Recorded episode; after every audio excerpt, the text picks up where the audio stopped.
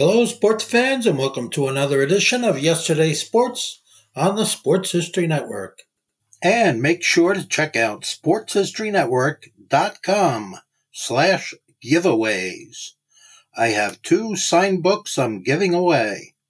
One is titled No Nonsense Old School Weight Training, and the other is Reliving 1970s Old School Football. Now it's time to take a sports break, a look at sports history on a daily basis.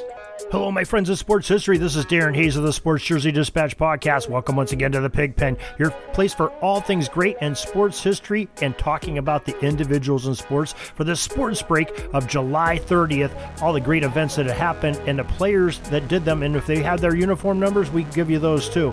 Our numbers that we're going to be talking about today are 41, 47, 33, 44, 10.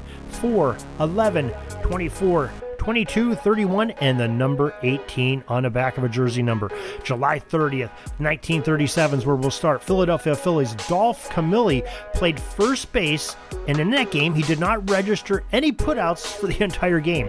Dolph would wear the number 41 in just a few short years uh, from then on because uh, he didn't wear it exactly in 37, but uh, 41 came thereafter. And not a single putout at first base for the Philadelphia Phillies in that game. But July 30th, 1947, Cincinnati Reds pitcher Ewell Blackwell, number 47, had his record breaking 16 game winning streak end as his team, the Reds, lost to the New York Giants 5 4 in that contest. It was a close one, though. July 30th, 1954, Bob Kennedy, who wore number 33 that year, hit the first Grand Slam for the new Baltimore Orioles franchise.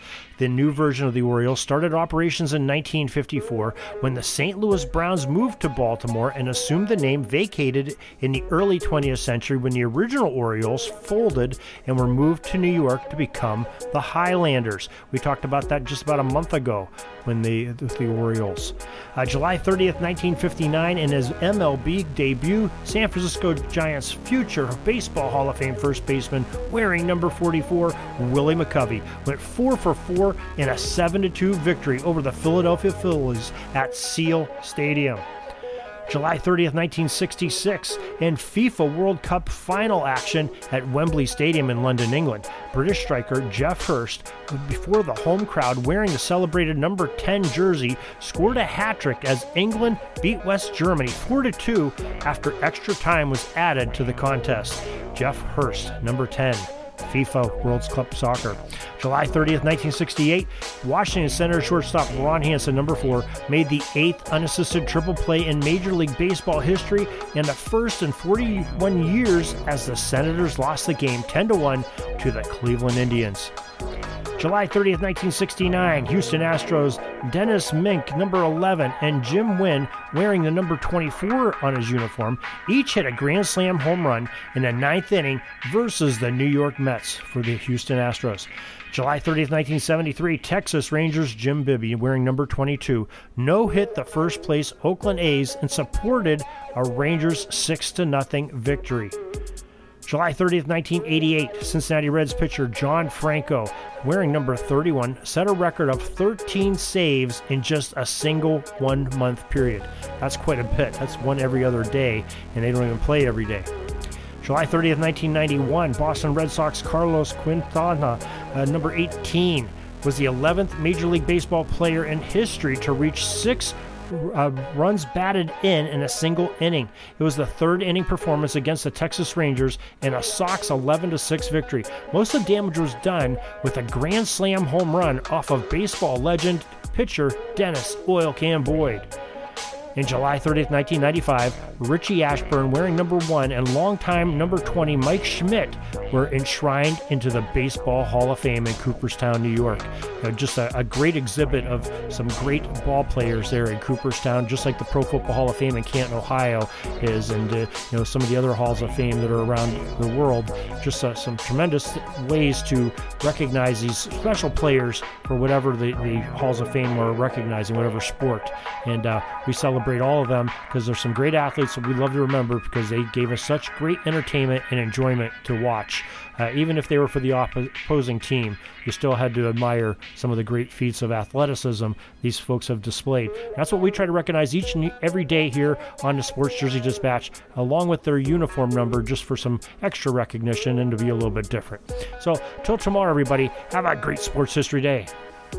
Sorry, but my pitching coach just called timeout and he's coming out to the mound. I think I'm going to get yanked for a reliever. We'll see you back tomorrow for some more great sports history on Sports Jersey Dispatch Podcast.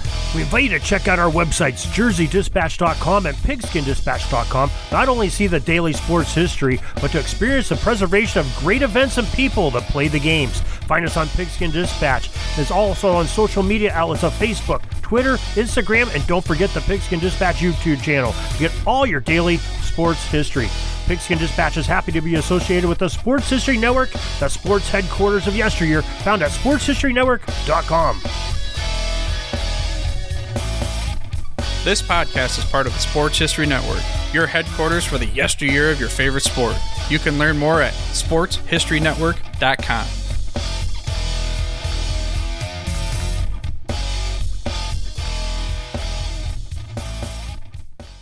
Hey there, sports history fan. This is Arnie Chapman, aka the Football History Dude, and I wanted to thank you for stopping by to listen to another episode here on the Sports History Network.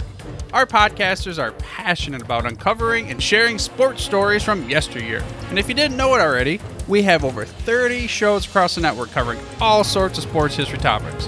In fact, here's a glimpse into one of our awesome podcasts here on the network.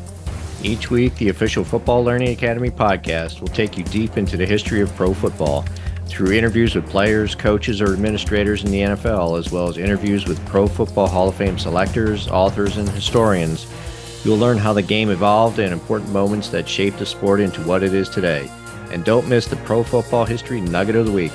Listen to the official Football Learning Academy podcast on the Sports History Network. How about that? I bet you're super hyped to go listen to that new podcast, right?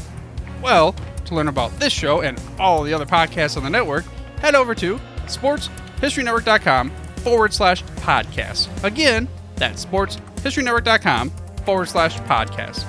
Head over there today to find your next favorite sports history podcast.